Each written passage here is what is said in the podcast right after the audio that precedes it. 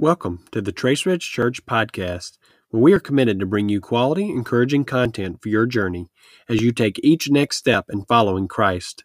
If you haven't yet, take a second to subscribe on your favorite podcasting app so you get our new episodes automatically each week because we know that whoever finds God finds life.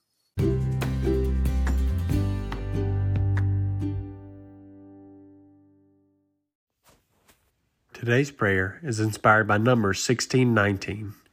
It was Korah and his gang against Moses and Aaron at the entrance of the tent of meeting. The entire community could see the glory of God.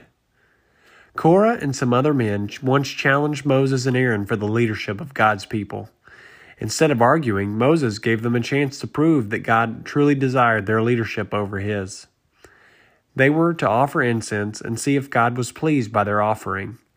After the offering, there is this moment where the entire company can see the glory of the Lord. Sometimes, as a parent, we might give our children the opportunity to come clean or admit wrong for a situation. Usually, when they do, the punishment is much less severe and grace is often shown. The truth is that God could have struck down these rebels much earlier. They could have backed down before off the offering or even now in the face of God's glory, but yet they stand there in defiance. This is their last chance to repent, but instead they and their whole families pay the price and end up swallowed by the earth. We do this sometimes. We ignore opportunities to make better decisions. Whether because of pride, ignorance, or believing we are too far gone, we continue in our course of action despite warnings and opportunities to fix it.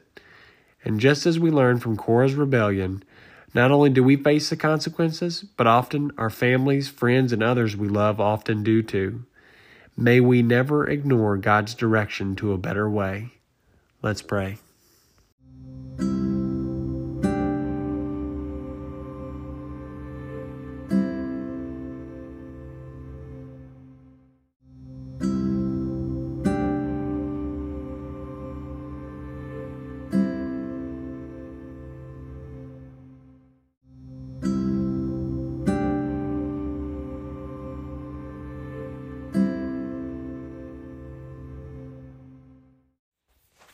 Lord, help us.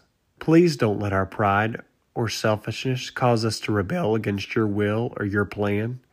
When we start along paths that are not honoring to you, please help us to not ignore your calling, to turn or change our ways. Give us the wisdom we lack when we are on the road of poor choices. Please, please, please do not let us stubbornly, defiantly walk down a path to our own or others' destruction. Amen.